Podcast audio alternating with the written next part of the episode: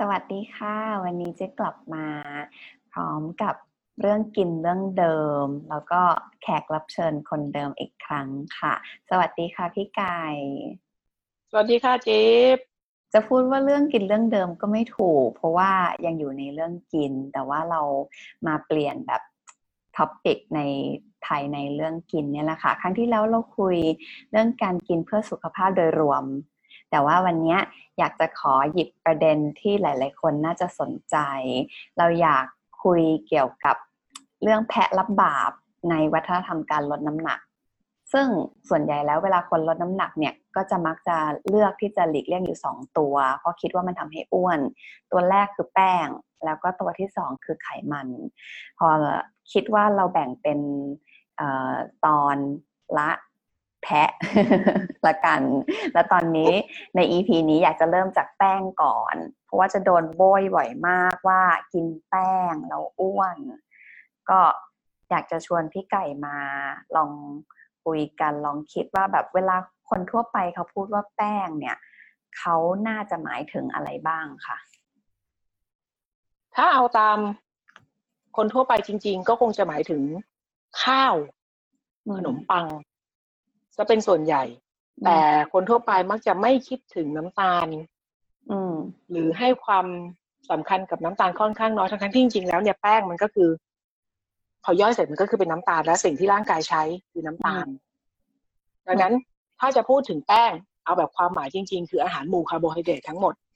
อืมไม่ว่าจะเป็นข้าวขัดสีแล้วไม่ขัดสีขนมปังธรรมดาขนมปังโควิด น้ำตาลน้ำผึ้งอืม น้ำตาลที่อยู่ในผลไม้ พวกนี้ถือว่าเป็นหมู่คาร์โบไฮเดรตทั้งหมดดีกว่าอืมจะใช้คำรวมๆ เพราะถ้าระบุว่าแป้งอย่างเดียว ก็คนจะลดน้ำหนักไม่กินแป้งแล้วได้กินน้ำตาลก็ไม่ได้ไหมงงนะอันนี้ไปกินหมูแต่ว่าหมูนี่แบบใส่น้ำตาลปรุงหวานมาเลย แต่ว่าคิดว่าเนี่ยอ่าเราเลี่ยงแป้งแล้วผอม sure ใช่ กินโปรตีนค่ะเป้ากินน้ำตาลก็ยังอยู่ในคาร์โบไฮเดรตอยู่ดี อืม จริงๆ เราเรียนกันมาตั้งแต่เด็กๆเนาะแบบอาหารหลักห้าหมู่ แล้วก็คาร์โบไฮเดรตก็เป็นหนึ่งในอาหารหลักห้าหมู่ที่เราเรียนกันมาตลอด แต่ว่าพอในช่วงหลังๆมาเนี่ยจิ๊บเคยได้ยินคนออกมาพูดว่าจริง ๆ แล้วคาร์โบไฮเดรตอะไม่ใช่หมู่ที่จำเป็นเลยในเชิงสารสารอาหาร ไม่ต้องกินก็ได้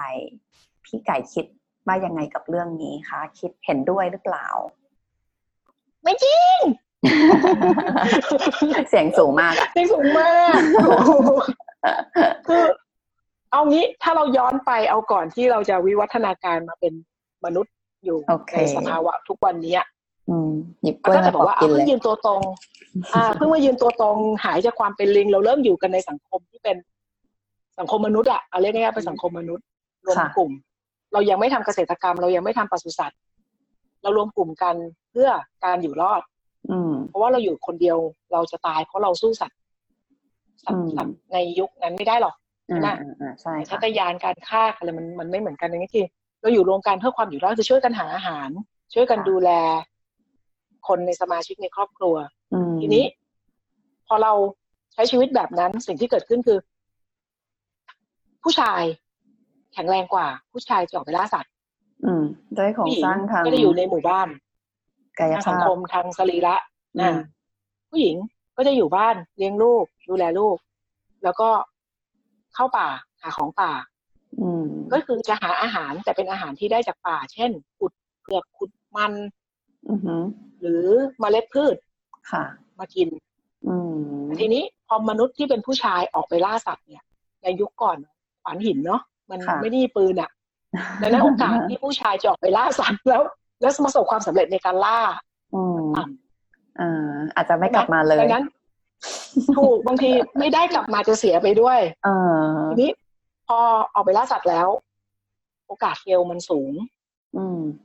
อาหารที่เป็นโปรตีนกับไขมันเนี่ยจึงเป็นอาหารที่หายาก อือหือ ใช่ไหมเพราะว่าใช่เราไม่ใช่กผู้ว่าชายเราไม่จะได้ล่าสำเร็จทุกวัน ใช่ใช่ดังนั้นก็คือจะมีเนื้อมาทีโอ้โห มันช่างยากเย็นเหลือเกินอืม ดังนั้นอาหารที่ชนโบราณกินกันเป็นหลักก็น่าจะเป็นพวกเผือกมันที่ผู้หญิงขุดมาซะมากกว่า อืมอืมอืมดังนั้นโปรตีนกับไขมันอะ ก็จะกลายเป็นของพิเศษซึ่งหาหาทานยากค่ะ และที่สำคัญคือพอเราอยู่กันในกลุ่มสังคม ค่ะ เป็นหมู่อะ พอคุณล่ามาได้ทีหนึ่งอะ คุณต้องแบ่งทุกคนในสังคม อืมใช่ดังนั้นคนหนึ่งก็จะได้แค่นิดเดียวอะ อืมอืมใช่ไหมพอคนได้นิดนึงนิดนึงเนี่ย โอ้โห ถ้าเราใช้อาหารหมูโปรตีนกับไขมัน เป็นพลังงานหลักในการดำเนินชีวิตอะค่ะ เราจะไม่มีชีวิตมาถึงทุกวันนี้ เราจะต้องถูกธรรมชาติคัดสรรออกไปค่ะ ต้องตายไปก่อนอืมเพราะเราล่าสัตว์ไม่ได้ทุกวันไงอืมอืมนั้นได้นานๆที แล้วพอได้ก็ต้องแบ่งคนจำนวนเยอะ แม้ว่าอาจจะได้สัตว์มาตัวใหญ่ทั้งตัว แต่พอแบ่งคนหลายๆคนมันก็เหลือน้อย เนาะฟังแวใช่ก็เหลือน้อยแล้วก็แบบ ในตามชุมชนชนบทอะไรเงี้ยที่เขาจะมีการล้มวัวหรือว่าแบบฆ่าสัตว์ใหญ่ก็ต่อเมื่อมีงานสำคัญ แล้วก็ต้องแบ่งกันกินทั้งหมู่บ้านเลย ใช่ เพราะมันเป็นแหล่งพิเศษแหล่งอาหารพิเศษ อืมใช่ไหมมันเป็นหมู่แบบหมู่พิเศษจริงอะแบบค่ะมันไม่ได้หาง่ายนะณสังคมวันนั้น แล้วเราคิดว่าอืมจากสังคมวันนั้นที่เราวิวัฒน์มาจนถึงวันนี้อะ DNA ก็ยังติดชีวิตติดตัวเรามาถึงทุกวันนี้นะค่ะ ถึงแม้ว่าเราจะเริ่มมีการทำปศุสัตว์แล้ว ก็ตาม อืมดังนั้นก็คือเราก็ยังคงใช้คาร์โบไฮเดรตเป็นพลังงานหลักในการดำเนินชีวิต อืมอืมนะเพราะว่าใช่ร่างกายมันจำได้ว่า นี่คือพลังงานที่เราจะได้มาตลอดเวลา มันจะไม่ขาดขาดหายหาย เดี๋ยวมาเดี๋ยวไปเหมือนโปรตีนเหมือนไขมันอืมดังนั้นเราก็จะใช้พลังงานเนี้ยเป็นพลังงานหลัก แล้วก็สืบทอดไอ้ DNA อันเนี้ยมาจนถึงมนุษย์ปัจจุบันอย่างเรา เราก็ยังกินแป้งกินอืมอ่า คาร์โบไฮเดรตเป็นอาหารหลักของเราอยู่อืมดังนั้นถ้าจะบอกว่า วันนี้คุณไม่กินคาร์โบไฮเดรตแล้วน้ำหนักคุณจะลดขาดสารอาหารมากกว่าที่จะลดน้ำหนักนะจะป่วยออกแนวป่วยมากกว่า อืมแต่ถ้าเกิดว่าอะถ้า ถ้าใครอยากอยากบอกว่า อยากเถียงลองดูเลยท้าลองของวิธีการเออแต่แต่อันนี้มันมันเป็นเอฟเฟกต์ค่อนข้างรุนแรงกับร่างกายนะแต่ถ้าอยากทำก็ลองดูเราเคยลองละอ่าฮะคือ ปรับระบบของร่างกายกินแบบตัด carb ทิ้ง ตัดให้เหลือ carb ศูคือคาร์โบไฮเดรตไม่ต้องถึงศูนย์ก็ได้เพราะว่าจริงๆแล้วพอเรากินอาหารอื่น หรืออะไรก็ตามกินผักก็เถอะมันก็ยังมีคาร์โบไฮเดรตแฝงมาอยู่อ่าแต่มันจะต่ำมากค่ะ ทีนี้เรากินคาร์โบไฮเดรตแบบต่ำๆเลยเอาแบบว่าต่ำต่ำแล้วก็กินโปรตีนต่ำด้วยเช่นกันนะอย่ากินโปรตีนสูงอือหือเพราะโปรตีนถ้าเรากินโปรตีนเยอะเกินร่างกายต้องการ โปรตีนก็จะถูกจับไปเป็นไขมันอยู่ก็คือจับไปใช้เป็นพลังงานคาร์โบไฮเดรตย่อยเป็นน้ำตาลอยู่ดี อ่าดังนั้นเราก็ต้องกินโปรตีนต่ำกินคาร์โบไฮเดรตต่ำมากอือหือแล้วกินไขมันเยอะค่ะๆเพื่อให้ได้แคลอรี่ อันนี้คือให้พอสำหรับคนที่อยากลองใช้ชีวิตของใช่ เพื่อให้ได้แคลอรี่ที่เราต้องการในการดำเนินชีวิต โดยใช้แคลอรี่จากไขมันแต่ไม่เอาแคลอรี่จากคาร์โบไฮเดรตและโปรตีนค่ะพอลองไปนะถ้าจะฟังรู้สึกเลยว่าถ้าฟังไม่ดูมันก็ดูแบบน่าจะ work หรือเปล่า เพราะว่า บวกลบคูณหารเราก็แค่เอาแคลอรี่เข้าไปให้เท่ากับที่ต้องการ ใช่ ก็ดูเหมือนว่ามันจะใช้ชีวิตได้แต่จริงๆแล้วเปล่าเลยอืมร่างกายเราจะรู้สึกแบบไม่ฉันต้องการพลังงานจากคาร์โบไฮเดรตฉันต้องการพลังงานจากคาร์โบไฮเดรตจากน้ำตาล เป็นก่อนเป็นเป็นสิ่งแรก ให้ความสำคัญเป็นสิ่งแรกที่จะเอามาใช้ ถึงจะอัดโปรตีนเข้าไปถึงจะอัดไขมันเข้าไปเยอะเท่าไหร่ร่างกายจะไม่เอาพลังงานเหล่านั้นมาใช้เพราะร่างกายจะเก็บเป็นพลังงานสะสม เพราะอย่างที่บอกตั้งแต่โบราณมาคือ นี่คือหมู่พิเศษที่เราจะไม่ค่อยได้ เหมือนเราโดน ดังนั้นถ้าเราได้เข้ามา เราจะเก็บ อืมเหมือนเราโดนโปรแกรมไว้เนาะขนาดหางเราที่ใช่แต่ก่อนมียาวกว่านี้ ตอนนี้ถึงจะสั้นลงแต่มันก็ยังมีอยู่เลยอะแต่หนูสงสัยอะคือใช่ว่าอ้าวแล้วคนกินคีโตอะเขาก็ต้องกิน carb น้อยไม่ใช่หรอ แล้วคีโตมันมันหลักการทำงานยังไงอะคะ ไอการที่พูดเมื่อกี้อะว่าให้กินคาร์โบไฮเดรตต่ำๆนั่นคือวิธีการเริ่มกินคีโตอือหือก็คือหัก หักร่างกาย หัก DNA หักความเคยชิน จากบรรพบุรุษเรามา สู่ความเคยชินอันใหม่ที่เราจะสร้าง คือเปลี่ยนระบบจากร่างกายที่ใช้พลังงานจากคาร์โบไฮเดรตเป็นสิ่งแรกเป็นพลังงานหลัก บังคับให้ร่างกายเปลี่ยนระบบมาใช้ไขมันเป็นพลังงานหลัก อืมแต่อันนี้อัเดี๋นยวนี้ขอคือแบวิบธีการของคีโต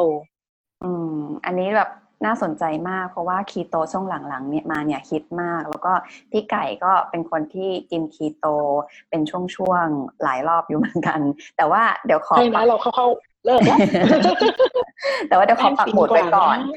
อยากเดี๋ยวได้ค่ะคุยกัน EP หน้าเรื่องไขมันจะมาขอฟังคีโตเต็มๆ ได้ทีนี้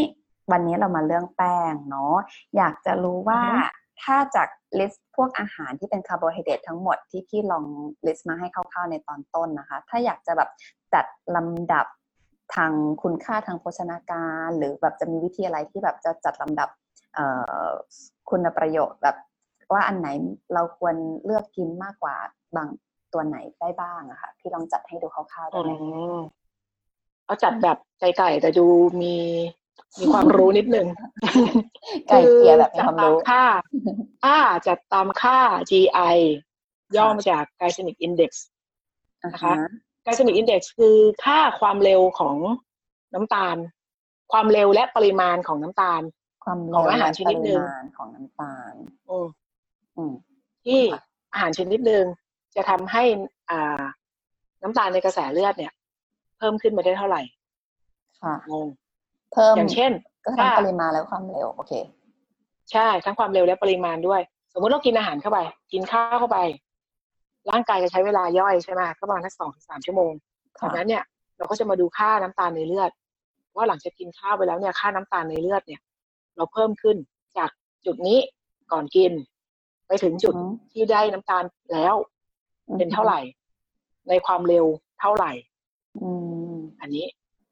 โดยมีค่ามาตรฐานเป็นค่ากลูโคสแบบอ่าเพียวอะนะ ทีนี้อ่าฮะทำไมมันถึง เป็นตัววัดได้อืมเพราะว่าร่างกายเรา อ่าเพราะว่าร่างกายเราปกติเราก็จะมี จริงๆเรามีน้ำตาลในเลือด ในร่างกายปกติเนี่ยน้อยมากเลยนะคะค่ะทีนี้ พอเราใช้น้ำตาลในเลือด จนมันต่ำกว่าค่ามาตรฐานที่ร่างกาย จะเมนเทนเอาไว้อือฮึร่างกายก็จะไปไปจัดการเอาที่เก็บไว้ออกมาอือฮึเพื่อให้มันอยู่ในกระแสเลือดในระดับที่ร่างกาย อ่า เป็นปกติใช่ไหมค่ะพอน้ำตาลมันเพิ่มเข้ามามากอืมๆถ้าเวลาที่เรากินข้าวเข้าไปอะนะพอน้ำตาลเพิ่มเข้ามามากๆร่างกายก็จะส่งอินซูลินมาเก็บปับปับปับปับปับปับอ่าฮะแต่ไม่ได้เก็บไปไหนนะก็คือเก็บไปแล้วก็กระจายไปสู่เซลล์อื่นค่ะ ไปแจกจ่ายเนอะ ส่งพลังงานต่อๆบอกไหมนึกทันไหมอย่างเช่นพอเรากินข้าวปุ๊บพอย่อยปุ๊บน้ำตาลจากข้าว ก็จะถูก ซึมเข้าสู่กระแสเลือด กระแสเลือดสมมติถ้ามีเลือดอยู่ประมาณร้อยหนึ่งอ่าไม่ใช่ค่ะมีน้ำตาลอยู่ในเลือดประมาณร้อยหนึ่งพอกินข้าวเข้าไปมันย่อยออกมาปุ๊บกลายเป็นน้ำตาลในเลือดสองร้อยมันผิดปกติแล้วอืมอืมอืตัมบอ่อนก็จะส่งอินซูลินออกมา อินซูลินจะทำหน้าที่เก็บน้ำตาลพวกนั้น แล้วก็จ่ายค่ะไปในอวัยวะต่างอือฮึๆอะทีนี้พอน้ำตาลในเลือด มันหมด ร่างกายก็จะกลับเข้าสู่ระดับปกติ ดังนั้นเวลาที่ค่า GI ก็คือบอกว่า อาหารที่เรากินปล่อยน้ำตาลมามากหรือเร็ว ถ้าปล่อยมาเร็วและมากอืมอินซูลินก็จะทำงานหนักเพื่อรักษาสมดุลในเลือดใช่ไหมคนที่เป็นเบาหวาน ก็จะมีปัญหาเรื่องอินซูลินคือว่าบางคนอาจจะเป็นอ่าเอาเอาประเภทที่สองซึ่งเกิดจากเกิดจากพฤติกรรมการกินปกติที่ค่ะผิดไปค่ะนะคะเพราะว่าประเภทที่หนึ่งคือประเภทที่เป็นตั้งแต่เกิด อืมอ่าพวกนี้เนี่ยก็อาจจะเป็นคนที่กินหวานมากกินหวานบ่อยอืมแล้วร่างกายก็โอ้ยน้ำตาลมาอีกแล้วน้ำตาลมาอีกแล้วอะอืมอินซูลินต้องถูกปล่อยออกมาตลอดเวลาจนกระทั่งร่างกายดื้ออินซูลิน หรือไม่ก็ผลิตอินซูลินออกมา ไม่พอกับน้ำตาลที่เรากินเข้าไปอืมสุดท้ายคือเบาหวานอืมใช่ไหมดังนั้นคืออมถ้าอาหารที่มีค่า GI ต่ำๆก็คือเป็นค่าที่พอมันย่อยออกแล้ว ปล่อยน้ำตาลออกมาน้อย ปล่อยน้ำตาลออกมาช้าอื มมันก็จะทำให้อินซูลินเนี่ยไม่ทำงานหนัก ค่ะ ร่างกายก็จะไม่ได้มีอาการแบบว่า มีน้ำตาลในเลือด ระดับที่เหวี่ยงไปเหวี่ยงมาอยู่เสมออ่าอะอินซูลินจะค่อยๆทำงานนะคือพวกเนี้ย โอกาสที่จะเกิดเบาหวานต่ำอืมถึงขั้นตัดทิ้งได้เลย ถ้าพวกกินกินค่าไอทีต่ำๆอยู่แล้วอะนะคะ ค่ะ แล้วก็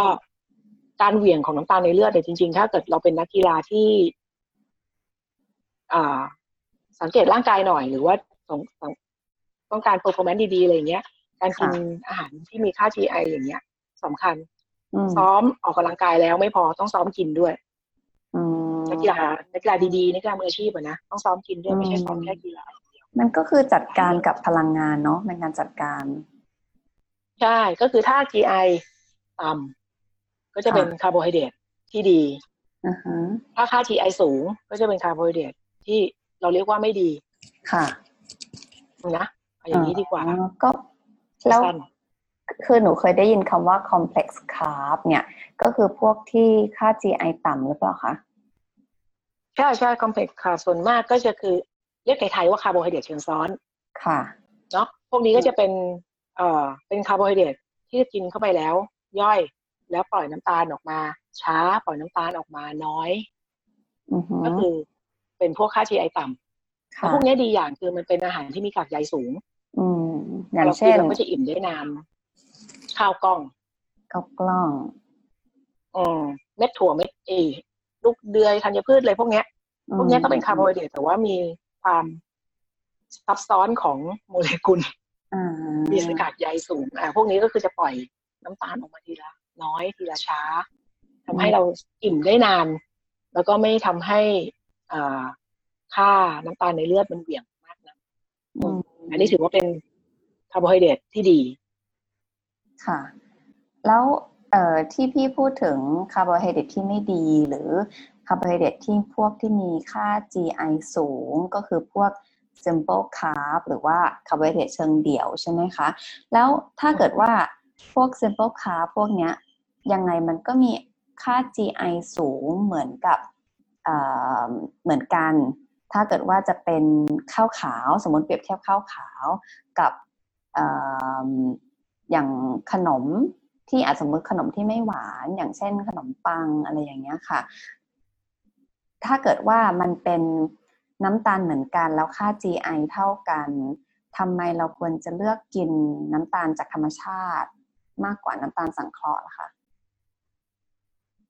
น้ำตาลจากธรรมชาติคือน้ำตาลประเภท เดี๋ยวที่พูดที่ที่พูดถึงนี่คือน้ำตาลประเภทที่เป็นข้าว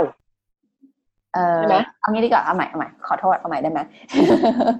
โอเคได้ได้เมื่อกี้เราพูดถึงพวก complex carb พวกคาร์โบไฮเดรตเชิงซ้อนใช่ไหมคะ ว่ามันอืมค่อยๆปล่อยน้ำตาลออกมาช้าๆ จะมีอยู่ในพวกเอ่อข้าวกล้องพวกเอ่อผักเพื่อผักที่แบบ มีคาร์บเยอะๆหน่อย อาจจะเป็นพวกเออพืชหัว คราวนี้จิ๊บสงสัยว่าถ้าพวก simple carb เนี่ยมันมี GI สูง แล้วมันมาอืมอีกมันมันปล่อยน้ำตาลเหมือนกัน เป็นน้ำตาลจากธรรมชาติ ทีเนี้ยสมมติจิ๊บอยากกินน้ำตาล เป็นคนแบบชอบกินหวาน แล้วทำไมมีเหตุผลอะไรที่จิ๊บควรเลือกกินผลไม้ที่มีน้ำตาลสูง อย่างเช่นแบบมะม่วงสุกมากกว่าที่จะเลือกกิน ของที่มีน้ำตาลสูงเหมือนกันเช่นแบบขนมเค้กถ้าแบบสมมุติว่าค่า GI มันเท่ากันอ่าเป๊ะเลยโอ้โหก็เอาง่ายๆว่าผลไม้มีกากใยเค้กไม่มีกากใยหรือไม่ต่ำมาก อ่า ใช่ไหมแล้วเค้กเนี่ยทำเค้กใครไม่ใส่เนยคือโกรธดังนั้นไขมันสูงแน่นอน ไม่ใส่มันเลยต้องคือไม่ปุอยร่อยฝ้ายนะเค้กเนี่ย ปุยฝ้ายโอเคนะโอ้ยนั่นก็น้ำตาลมาเยอะนะใช่ใช่ไหมใช่ใช่แล้วก็ยังมีบางทีแล้วก็ถ้าเกิดว่าคนทำไม่มีคุณภาพเขาก็แถมไขมันทรานส์มาให้อีก อืมแล้วก็พวกแบบเดี๋ยเราไปคุยกันอีกเรื่องอะไขไรมัอีนกอะพวกอะไรอะสารกันเสียทั้งหลาย สารเสริมทั้งหลายใช่อีกอืม แล้วสีอีกอะ ที่ผสมเข้าไปเวลามีครีมมีอะไร เยอะ อืมกินมะม่วงสุกดีกว่า อืม โอเค ได้ประโยชน์กว่าไม่มีไขมันมีกากใยใช่อย่างน้อย ค่ะ อยากกินทุเรียนแล้วกันแต่กินทุเรียพวแบกบแบว่าบหายทุกสิ่งอย่าง เวลากินน้ำตาลกินแป้งอะไรเงี้ย มันก็จะมีความรู้สึกแบบเฮ้ยฟินมีความสุขอย่างเงี้ย พี่ลองใช้หลักการทางวิทยาศาสตร์อะไรสักอย่างอธิบายได้ไหมว่า เนี่ยหนูไม่ได้ไม่ได้แบบ ไม่ใช่ความรัก เราควรจะโงหัวออกมาจากความฟินเหล่านี้ให้ได้ ขอความเข้าใจทางวิทยาศาสตร์ช่วยหน่อย ความเข้าใจทางวิทยาศาสตร์คือ สารเคมีในสมอง ที่กระทำเมื่อสมองได้รับน้ำตาล ดังนั้นก็คือพอเรากินน้ำตาลเข้าไปปุ๊บแล้วถ้าเกิดโดยเฉพาะนะ ถ้าเรากินอืมคาร์โบไฮเดรตเชิงเดี่ยว คือน้ำตาลมันก็จะ ออกมาเร็วเพราะค่า GI มันสูงใช่ไหมค่ะค่ะ มันก็จะหลั่งออกมา มันเยอะด้วยแล้วมันเร็วด้วย อินซูลินพอมันมาออกมาเต็มเยอะที่อ่าพอมันออกมาปุ๊บอินซูลินก็โอ้ยเยอะจังเลยวิ่งเข้าไปเก็บพอเก็บก็กระจายเข้าไปสู่อวัยวะทุกส่วน อืมใช่ไหมอวัยวะทุกส่วนได้น้ำตาล ก็คือมันคือการได้พลังงานของอวัยวะ ร่างกายก็จะเกิดอาการกระปรี้กระเปร่าหรืออาการดีดอะเราเรียกอาการดีดแล้วกันอืมอืมใช่ไหมคือคืออวัยวะทุกอย่างมันก็จะพอได้น้ำตาลมันมีการก็จะเกิดอาการดีด ทีนี้พอมันขึ้นสมอง สมองก็จะเกิดอาการฟิน เพราะว่ามันก็เป็นสิ่งที่ติดมากับกับ DNA เราด้วยส่วนหนึ่งนะก็คือพอได้น้ำตาลปุ๊บร่างกายก็จะแบบโอ๊ยฟินจังเลย แล้วก็สั่งสารเคมีออกมาชื่อโดพามีนอือหือมันเป็นสารแห่งความสุขนี่คือความฟินอืม แล้วมันเป็นสารเสพติดด้วยนะ คือพอมันฟินอะ เราก็อยากจะได้บ่อยๆไงใช่ไหมเราก็จะอยากได้น้ำตาลอะมันฟินอะมันฟินกินแล้วแบบ เคยกินไม่กินแล้วพอกินไอติมคำแรกไปแล้วโอ้โหอืมนั่นแหละ โดพามีนทั้งนั้นใช่ไหมใช่ไหมน้ำตาลทีนี้คือพอสารเสพติดดีๆนี่เอง ใช่มันมันไม่ได้เสพติดในตัวมันเองแต่มันทำให้สมองเราอะทำให้เราติดอืมทีนี้พอแบบพออินซูลินมันออกมาเก็บน้ำตาล กระจายเข้าสู่ร่างกาย สมองก็โอ้โหมันฟินจังเลยอะเอาอีก มันก็จะสั่งให้เรากินน้ำตาลวนๆไปอืมเอาอีกเอาอีกเอาอีกเอาอีกเอาอีกอืมใช่ไหมแล้วเราจะแก้ ไม่ได้เป็น เราจะหลุดพ้น ไม่หได้เป็นลมจากวังวนนี้ได้ยังไงพี่อ่า เปลี่ยนจากกินคาร์โบไฮเดรตแบบเชิงเดี่ยวมากินคาร์โบไฮเดรตเชิงซ้อนแทน ที่มีค่า GI เพราะคาร์โบไฮต่ำเดรตเชิงซ้อน ใช่ที่ค่า GI ต่ำๆพอมันค่ะซ้อนปุ๊บก็คือ มันปล่อยออกมาน้อยๆช้าๆใช่ไหมอืมคาร์โบเอสอินซูลินก็จะออกไปเก็บ แต่มันไม่ได้เก็บ แล้วมันมีให้เยอะมากพอที่จะแบบสมองจะแบบ โอ้ยสบายจังเลยมันไม่ฟินขนาดนั้นค่ะมันจะอาการนั้นมันจะไม่มีไงอ่าฮะนะเราก็จะไม่ฟินพอเราไม่ฟินก็เออแต่เรามีพลังงานนะเพราะว่ามันก็จะออกมาเก็บไปเก็บไปให้ร่างกายใช้ไงอืมใช่ไหมอันนี้เราก็จะแบบไม่มีผลของการดื้ออินซูลินอินซูลินอ่าทำงานไม่หนักใช่ไหมเพราะถ้าเกิดเราติไม่เรากินขาดเข้าไปตามใจ ใช่ถ้าเกิดเรากินตามสมองที่สั่งบอกว่าโอ๊ยฟินจังเลยเอาอีกเอาอีกแล้วเราก็กินไป simple simple ไปเรื่อยๆเค้กพายไอติมมา toast ต้องมาอืมชาไข่มุก จัดมาโทรนัดมันเกิหมดออะไรเบาหวานขึ้นได้เลย ใช่ คือแบบว่าถ้วยแรกไม่เป็นไรถ้วยต่อไปตัดขาค่ะ อันนี้คือเหตุผลของการที่คนเป็นอินอ่าเบาหวานประเภทที่สองอืมมันก็ซึ่งทุกวันนี้ก็เยอะ อืมเยอะ ก็จริงเนาะมันหาได้ง่ายน้ำตาล คืออะไรอะไรก็ใส่น้ำตาล เคยอ่าน เหมือนใครสักคนเขียนว่าแบบเอ่ออาหารในเมืองอะใส่น้ำตาลมากขึ้น เพราะว่ามันไม่สด พอไม่สดก็เลยใช้น้ำตาลในการโกง ให้รสชาติมันแบบอ๋อกินง่าย ไม่รู้เหมือนกัน เราก็เลยเราเคยสงสัยนะว่า จริง ๆ แล้วอะคนเราทุกวันนี้กินหวานมากขึ้นหรือร้านที่ทำอาหารทำอะไรพวกเนี้ยเขาทำหวานมากขึ้นอืม ไม่รู้เหตุผลมาจากอะไรเขาก็บอกคนชอบกินหวาน คนก็บอกอ่าไม่พวกพวกแกทำหวานฉันเลยกินหวานตรงลงไปผิด ก็กลายเป็นแบบไก่กับไข่อะไรจะเกิดก่อนกันอันโอ้นี้ก็ทำกับข้าวกินเองแล้วกันอ่าพี่ชี้ทางทำแล้วว่าให้เลือกบริโภคของที่มีค่า GI ต่ำเพื่อที่เราจะได้กินอย่างมีสติ ใช่อืมเราก็ต้องรู้ด้วยว่า GI ต่ำมีอะไรบ้างไป search ได้ใน Google อืม แต่บางทีแบบคนจริติงดๆก็คืหวาน complex carb นั่นแหละ อืมอืมอืม complex อืม carb เชิงคนติดซ้อหวานเราก็ต้องแบบ ต้องต้องอดทนนิดนึงอะเพื่อที่จะไม่ไม่กินหวานอะอืมเพราะสุดท้ายอย่างที่เราบอกเนี่ยมันมันเป็นความเสพติดอะแล้วเราก็จะกินไปเรื่อยๆกินไปเรื่อยๆทำไมเรากิน เรากินบิงซูได้เรื่อยๆชามสองชามก็ยังวนได้อยู่ เพราะมันเป็นความฟินไงถามว่าอิ่มไหมอิ่ม แต่สมองจะเอาอืม ไม่รู้จะทำยังไงดังนั้นเราต้องแบบว่าหักห้ามใจกันบ้าง แล้วถ้าแบบ ถ้าคนถ้าคนหาทางออกด้วยแบบตัวช่วย คือติดหวาน แต่ว่าก็รู้ถึงโทษของน้ำตาล แล้วเขาเลือกที่จะใช้น้ำตาลเทียมนะคะ พวกอย่างแบบเอ่อยี่ห้อต่างๆ เนี่ย อยากรู้ว่าน้ำตาลเทียมต่างๆ เหล่าเนี้ยมันโอเคไหม มันใช้แทนน้ำตาลได้ไหม แล้วเอ่อ นั่นแหละค่ะ เราแบบเราเลือกที่จะใช้น้ำตาลเทียมทดแทนน้ำตาล แล้วเราก็เลยไม่ต้องไม่ต้องหลีกเลี่ยงรสชาติหวานได้หรือเปล่า ได้ค่ะ เพราะว่าไม่งั้นคนเป็นเบาหวานตายเลยชีวิตเศร้าใช่ไหมคือคนเป็นเบาหวานก็ก็ยังควรจะได้รับสิทธิประโยชน์ในการกินอาหารอร่อยอยู่นะอ่าเขาก็เป็นแต่คนเหมืว่าอนกันเขาใช่เพียงแต่สิทธิประโยชน์ของเขาจะต้องแบบว่าพิเศษนิดนึงด้วยการกินน้ำตาลเทียมค่ะ แต่น้ำตาลเทียมคือมันมันไม่ต้องเทียมถึงขั้นแบบเป็น artificial ขนาดนั้น อาจจะเป็นแค่ น้ำตาลจากธรรมชาติก็ได้ แต่อืมไม่กระตุ้นอินซูลินไม่มีค่า GI สูงอือหือพวกนั้นก็จะเป็นพวกเอ่อหล่อหังกล้วยย่าหวานอืมค่ะ อ่าย่าหวานก็จะชื่อสตีเวียเนาะชื่อภาษาฝรั่งค่ะที่เขาไปเจอขายในซองในห้างอะไรอย่างเงี้ยมันเขียนสตีเวียมันคืออะไรวะมันคือย่าหวานม อันนั้นก็เป็นน้ำตาลจากธรรมชาติที่ปลอดภัยสำหรับค่ะมนุษย์ที่เป็นเบาหวาน แต่ก็อย่างว่าแหละน้ำตาลจากหญ้าหวานหรือหล่อหังกล้วยเนี่ยมันก็จะมีรสชาติเฉพาะตัวของมัน เนาะมันจะรู้แหละว่านี่ใช่น้ำตาลไม่ใช่น้ำตาลอะเออมันไม่ใช่ มันไม่ใช่น้ำตาลทรายของฉันไม่ใช่น้ำตาลอ้อยเลยเขาจะมีแล้วรสประจำตัวของเขาซึ่ง นิดนึงอะคนกินก็ต้องยอมรับมันนะอืมมีแล้วประโยชน์กว่าน้ำตาลเทียมตัวไหนที่แบบสมมุติว่าแบบเอ่อ ยังมีค่า GI ต่ำแต่ว่ารสชาติคล้ายน้ำตาลมากมากไหมคะอ่ามีมีน้ำตาลเทียมน้ำตาลเทียมจริงมีหลายตัวนะ อย่างที่เราคุ้นๆชื่อกันก็อย่างเช่น xylitol ค่ะที่เราที่เขาไปใส่ในหมากฝรั่งเนาะเออบางตัวก็เป็นชื่อ maltitol erythritol พวกเนี้ยอะไรทอลๆเนี่ยค่ะ จะเป็นน้ำตาลเทียมส่วนมากก็จะเป็นน้ำตาลแอลกอฮอล์เราอยากจะทำจากแอลกอฮอล์ทีนี้น้ำตาลเทียมพวกเนี้ยก็จะมีแคลเยอะ แคลน้อยกันไป แต่ว่า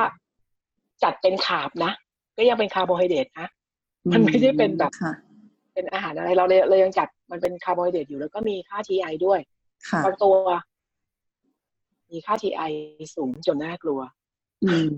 คือแบบ ไม่ควรใช้อย่างพวกขัณฑสกรอะไรคือแบบ เป็นอะไรมันไม่ควรกินอืมบางตัวก็ต่ำต่ำมาก ถือว่าเป็นน้ำตาลเทียมที่ดีเหมาะกับการใช้ลดน้ำหนักของผู้ป่วยเบาหวาน แต่ก็มีผลข้างเคียงนะบางตัวอย่างเช่นทำให้ท้องเสีย ถ้ากินมันในปริมาณที่มากอืมๆนะแล้วน้ำตาลเทียมถ้าจะเลือกกินอย่างคนเป็นเบาหวานหรือแบบอยากจะตัดน้ำตาลออกจากชีวิตบ้างแต่อยากได้กำหวานนิดหน่อยอะไรเงี้ย ก็ไปเลือกดู เอาตัวที่เหมาะอะบอกเลย ตัวที่ดีน้ำน้ำตาลเทียมนะค่ะ ที่มีค่า GI ต่ำแล้วก็ผลข้างเคียงต่ำก็คืออิริทิทอลอืมอิริทิทอลเป็นน้ำตาลเทียมมาจากแอลกอฮอล์ ก็อืมรสชาติไม่ค่อยจะมีความต่างจากน้ำตาลเท่าไหร่ แต่หวานไม่ถึงอือหือคือถ้าน้ำตาลปกติน้ำตาลทรายที่เรากินปกติเนี่ยให้ความหวานเท่ากับร้อยค่ะอิริทิทอลเนี่ยจะมีความหวานแค่เจ็ดสิบอืม ก็ต้องใส่เพิ่มทดไปถ้าอยากจะได้เท่าเดิม หมายถึงว่ารสชาติ เพราะว่าเออเพราะว่าเดี๋ยวนี้เบเกอรี่หลายคนก็ใช้ erythritol ในการทำขนมแทนน้ำตาลละสำหรับไปขายพวกมนุษย์เบาหวานมนุษย์ healthy อะไรพวกเนี้ย เขาก็จะใช้ erythritol ทำกันจะเป็นส่วนใหญ่ เพราะว่ามันเป็นน้ำตาลที่รสไม่ค่อย ไม่ค่อย ไม่ค่อยแย่คือไม่ใช่เรียกว่าไม่ค่อยแย่แทบจะเป็นน้ำตาลปกติเลยแหละแค่ไม่หวานค่ะหวานน้อยกว่าแค่นั้น อือืมมแต่มันจะมีความณไปซื้อเย็นเย็นๆนิดนึงเนาะ erythritol ใช่เพราะมันเป็นน้ำตาลแอลกอฮอล์ไงกินแล้วก็จะมีความรู้สึกเย็นเย็นๆนิดๆแต่เป็นน้ำตาลที่โอเค เป็นค่าเป็นตัวน้ำตาล ถ้าจะใช้น้ำตาลเทียมในการทำขนม เพราะมันต้องใช้เยอะเนอะในการทำขนมบางทีใส่ค่ะช่วยอืมๆ ถ้าเกิดจะไปใส่ตัวบางตัวอย่างใส่ xylitol นี้ xylitol มีผลในการท้องเสียนิดนึงค่ะถ้าใส่ xylitol ถ้วยขนาดนั้นเนี่ยสงสัยคนกินจะแย่อืมก็ส่วนมากเขาก็จะเลือกเป็นตัวอิลิทิทอลเป็นหลัก ค่ะเนาะเพราะว่าถ้าใช้ย่าหวานเนี่ยย่าหวานจะมีขมปลายปลายๆอะไรอย่างเงี้ยอืมหวานแต่ยาหวานก็เป็นธรรมชาตินัวๆอืมอืมหวานนัวๆแต่จะมีกลิ่นขมหน่อยบางคนก็แบบไม่ไหวกับย่าหวานจริงๆหรอกก็เป็นคนไม่ไหวกับย่าหวานเหมือนกันอืม ก็ต้องอืมต้องเลือกดูเนาะลักษณะของแต่ละใช่อันแล้วมีอะไรที่อืมแบบเป็นข้อควรระวังเกี่ยวกับน้ำตาลเทียมบ้างไหมคะอ่า เคยได้ยินไหมมีคนบอกว่า ถ้าคุณจะกินน้ำอัดลมที่ใช้น้ำตาลเทียมคุณกินน้ำอัดลมที่มีน้ำตาลไปเถอะเออ นั่นสิทำไมอะ เออ เพราะอย่างนี้จำได้ไหมไอ้เรื่องความฟินของสมอง ค่ะ คือพอเรากินน้ำตาลเทียมมันหวาน แต่มันไม่มีแคลอรี่ถูกไหมค่ะซึ่งก็ฟังดูดีโอ้โหฟังดูดีเนาะน้ำอัดลมไม่มีแคลอรี่เอ้ยมันมันมันก็ดูมันก็ดูดีจริงอืมใช่ไหมแต่ว่าพอเวลาเรากินเข้าไป เรากิน pure ๆเลยนะ มาถึงยกกระดกฟึบสมองเราอะ มันรับลิ้นเรา มันบอกสมองว่าเฮ้ยมันหวานเว้ยอืมมันเป็นน้ำตาล สมองก็สมองก็ เฮ้ย น้ำตาลเว้ยปรากฏว่า มันไม่มีมันไม่มีน้ำตาลจริงไงอ่าฮะอินซูลินมันไม่ออกมาเก็บน้ำตาลไปให้สมอง เพราะมันไม่มีน้ำตาลหลั่งออกมาไงใช่ไหมไม่มีพลังงานพอไม่มีน้ำตาลสมองก็ เฮ้ย เมื่อกี้ลิ้นมันบอกว่ามันหวานเว้ยมันต้องได้เดมันต้องได้อืมทวงหนี้ทวงหนี้ทวงไงแล้วปรากฏว่ามันไม่ได้สมองก็กินเองกินเองกินเองมจะเอาจะเอาจะเอาอย่างเงี้ย มันก็กลายเป็นว่า เราต้องไปพยายามไปหา น้ำตาลมาให้สมองจนได้อืมมันกลายเป็นว่าเรายิ่งกินเรายิ่งหิวอืมพังกว่ายิ่เดิงมอยากกินน้ำตาลเพิ่ม เออ คือแทนที่เราแบบว่าอ๋อกินแล้วเฟรชสดชื่นเหมือนกับร้อนๆเราจะได้น้ำอัดลมรสชาติหวานๆร่างกายเขาจะแบบฟู่ขึ้นมาทันทีใช่ไหมอืมแต่นี่คือแบบกินเข้าไปแล้วก็ สมองมันโดนหลอกอยู่แป๊บนึงก็งงรอน้ำตาลทำไมมันไม่มาวะคือห้ามกินเลยเหรอไม่ได้คะละห้ามกินเครื่องดื่มที่ใช้น้ำตาลเทียมเลย ทุกกรณี กินได้อะกินในกรณีที่เรากินอาหารอื่นด้วยอ๋ออย่างเช่นอ๋อ เอาบ้าๆเลยนะค่ะเราไปกินบ้าๆเราไปกินแฮมเบอร์เกอร์ ซึ่งจริงๆมันไม่ได้มีประโยชน์บ้าอะไรเลยเราไปกินแฮมเบอร์เกอร์ แล้วเราก็มันเป็นเซตเนาะมันก็จะมีเป็น fries มีเบอร์เกอร์ มีน้ำอัดลมมาให้หนึ่งถ้วยค่ะ เราก็เลยเลือกน้ำอัดลมแบบไม่มีน้ำตาลจริง ๆ เป็นน้ำตาลปลอมค่ะศูนย์แคลอันนั้นก็พอจะช่วยได้เพราะว่าอะไรเพราะว่าพอเรากินเข้าไปปุ๊บสมองบอกว่าหวาน อือหือมันต้องได้มันต้องได้พลังงานค่ะ แต่เรากินอาหารอื่นเข้าไปด้วยไงอ๋อเรากินเบอร์เกอร์กินน้ำตาลกินขนมปังกินอะไรเข้าไปด้วยเนี่ย มันมีน้ำตาลอยู่จริง อืมอืมอืมอืมอืมให้แม้ว่าอินซูลินจะออกไม่มาได้เก็บมาจากเครื่องดื่มก็ตาม แต่สมองก็แบบโอเคใช่ยอมรับได้ ฉันก็ยังมีน้ำตาลอยู่ ก็โอเค ก็จะไม่เรียกก็จะไม่เรียกร้อง ว่าเธอต้องกินเธอต้องกินเธอต้องกิน เพราะเราเอาน้ำตาลเข้าไปจริง ๆ ให้สมอง สมองก็ ก็ได้น้ำตาลแบบนี้ก็ได้ ถึงจะไม่ใช่น้ำตาลแบบพูดป้าดอย่างนั้นก็ตาม ก็คือ มันก็เป็นการลดแคลอรี่ได้อ่าอืมกินเวลากินการลดน้ำอัดแคลอรี่ลมน้ำตาลเทียมได้ แต่ก็เลือกน้ำตาลเทียมดีๆ แล้วก็ไม่ควรกินเพียวๆ ควรกินกับอาหารอื่น เพื่อกินให้กับสมอาองหาร ถ้าเกิดว่าอยากกินเข้าไปความสดชื่นอืมอืมถ้าอยากให้กินความสดชื่นปิดปาร์ตอะไรเงี้ย ก็จริงๆ น้ำที่เราควรกินคือน้ำเปล่าอะ มันไม่ใช่น้ำหวานน้ำอัดลมอะควรกินแค่น้ำเปล่าอืมแต่ถ้าแบบโหมันไม่ไหวมันร้อนมันแบบ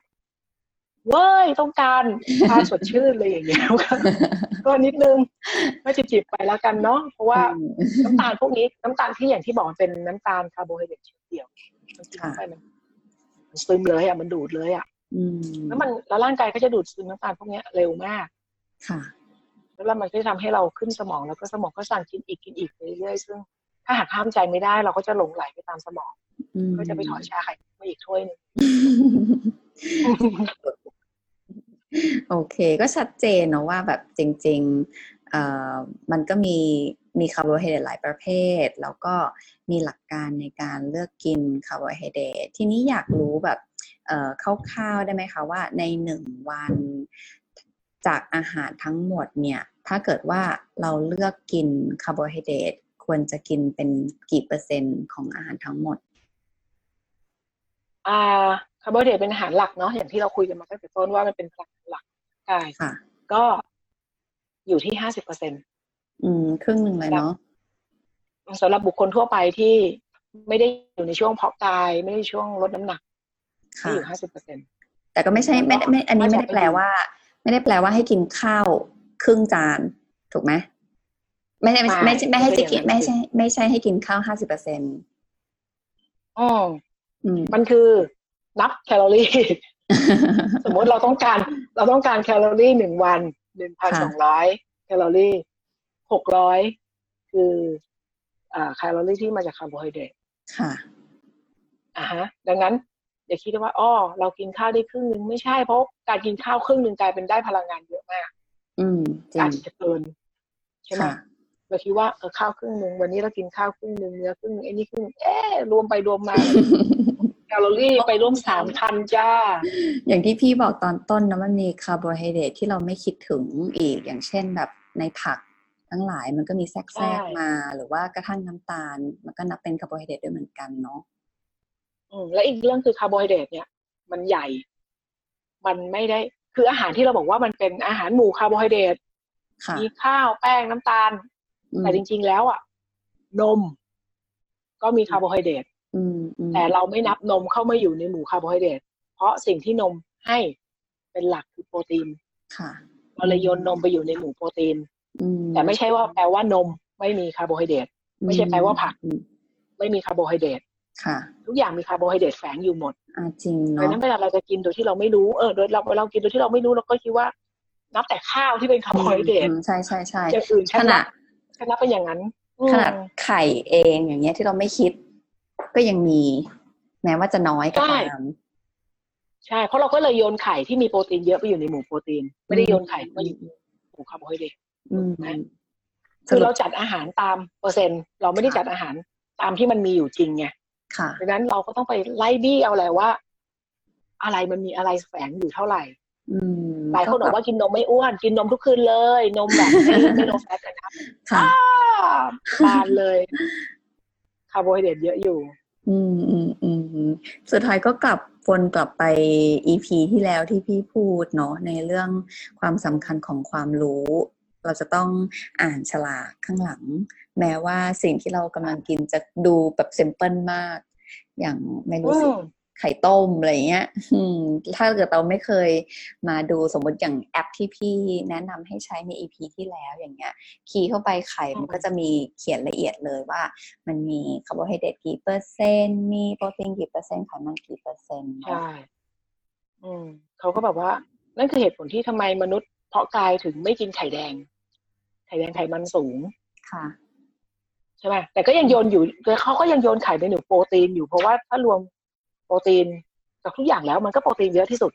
อืมเขาก็เลยอยู่ในหมู่โปรตีนใช่ไหมนั่นคือเราต้องเลือกอาหารแล้วเราก็ต้องรู้ด้วยอาหารแต่ละอย่าง มีอะไรแฝงอยู่บ้าง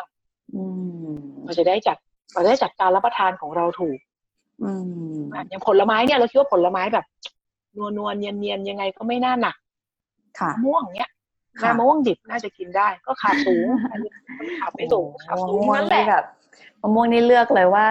จะมีแป้งเยอะหรือมีน้ำตาลเยอะแล้วแต่สเตจใช่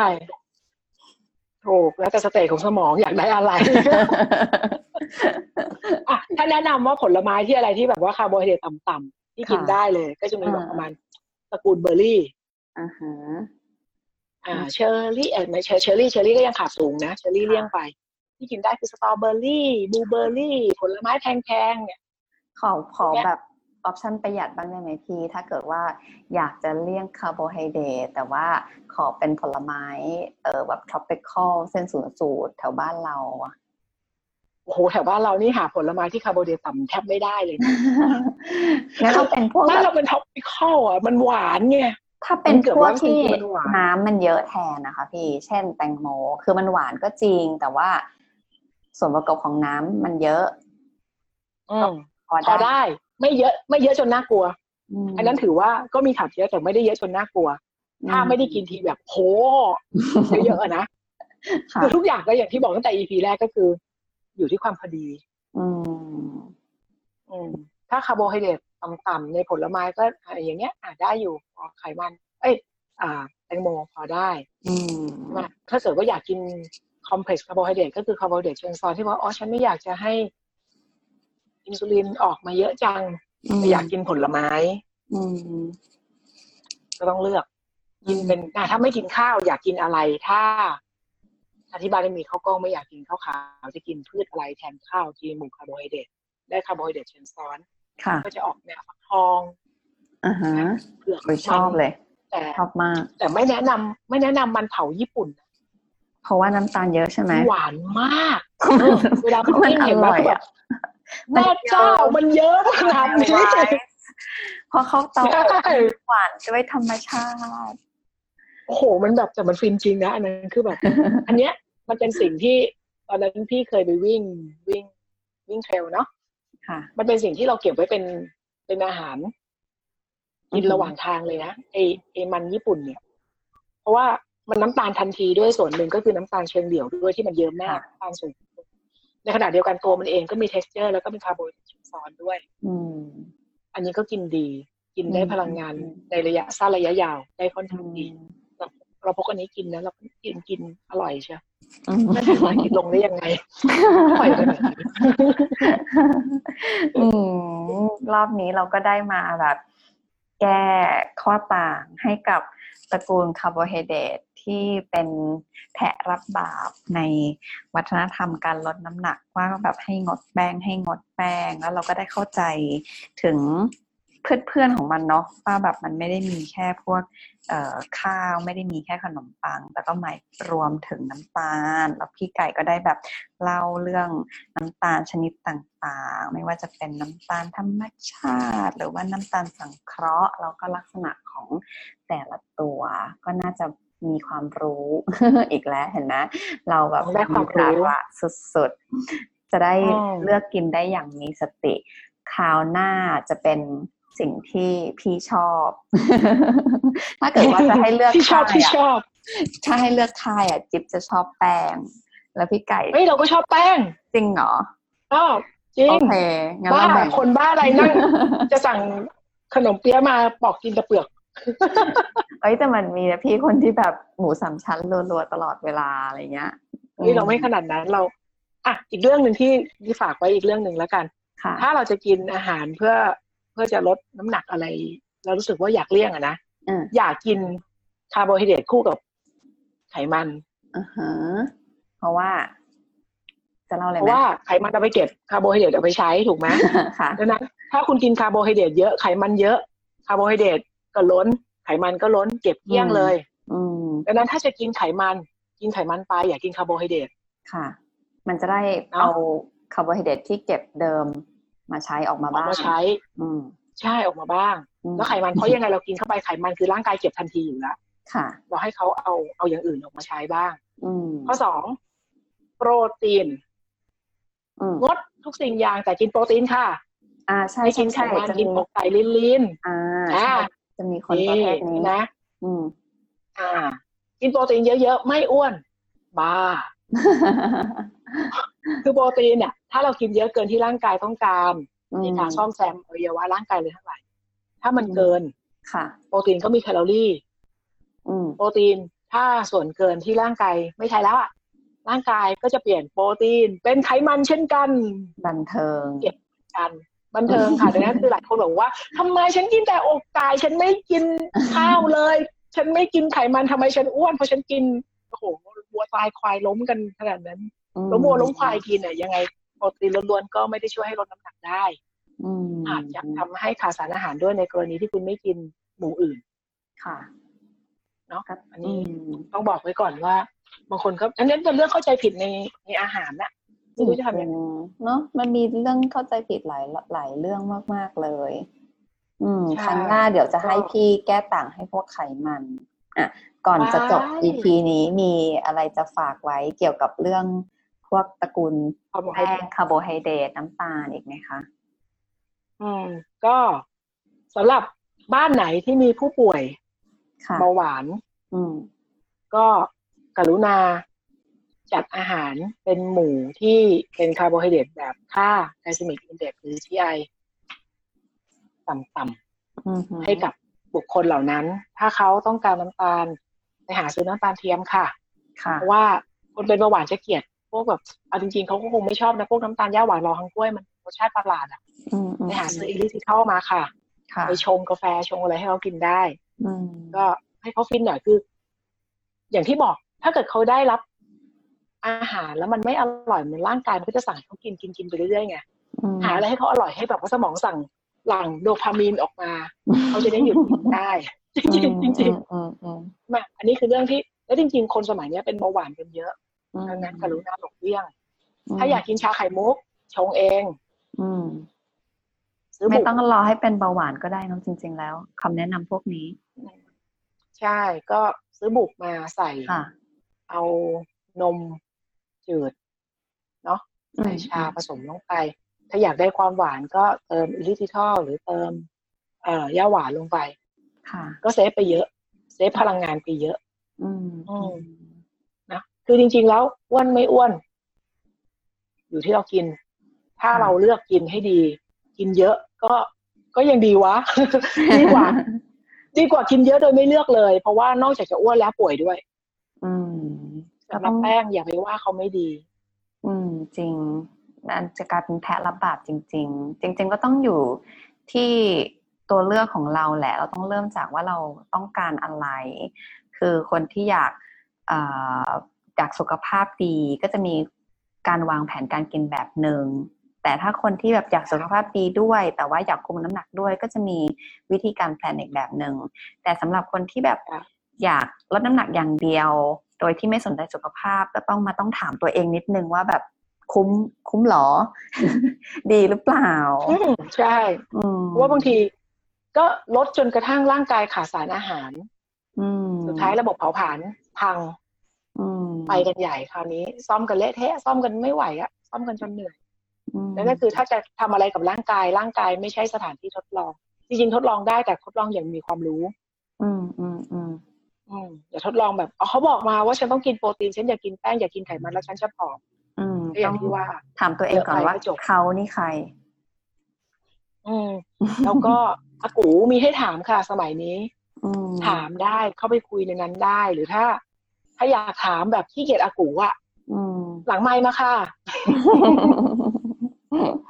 ตอบได้จะตอบนะคะมีตอบไม่ได้จะไปถามก็อาฝากูกมามาตอบให้พี่ไก่ได้นะคะ ได้ค่ะ เพราะว่าเราจะเจอกันอีกหนึ่ง EP เป็นอย่างน้อยเรื่องไขมันเคลียร์เรื่องเนาะแป้งก่อนเคลียร์เรื่องแป้งเคลียร์เรื่องแป้งาเดี๋ยแล้วไขมันอืมมัวันนจะนี้เจอเคไขลียร์มันเรื่องอีกแป้รองบหนึ่งใครที่ฟัง EP นี้เสร็จแล้วแล้วก็เอ่อสนใจเกี่ยวกับเรื่องไขมันแล้วมีคำถามอะไรที่อยากให้พี่ไก่ตอบเป็นพิเศษก็ฝากไว้ได้ เราจะได้เตรียมกันเพื่อจะได้ตอบใน EP หน้าได้เลย วันนี้ก็ขอบคุณอืมพี่จะได้ไก่ไม่ต้องมาค้างกนะะคาใจ นั่นนะได้สิค่ะขอบคุณพี่ไก่มากนะคะ แล้ววันหลังคุยกันใหม่ค่ะบ๊ายบายค่ะทุกคนบ๊ายบายค่ะ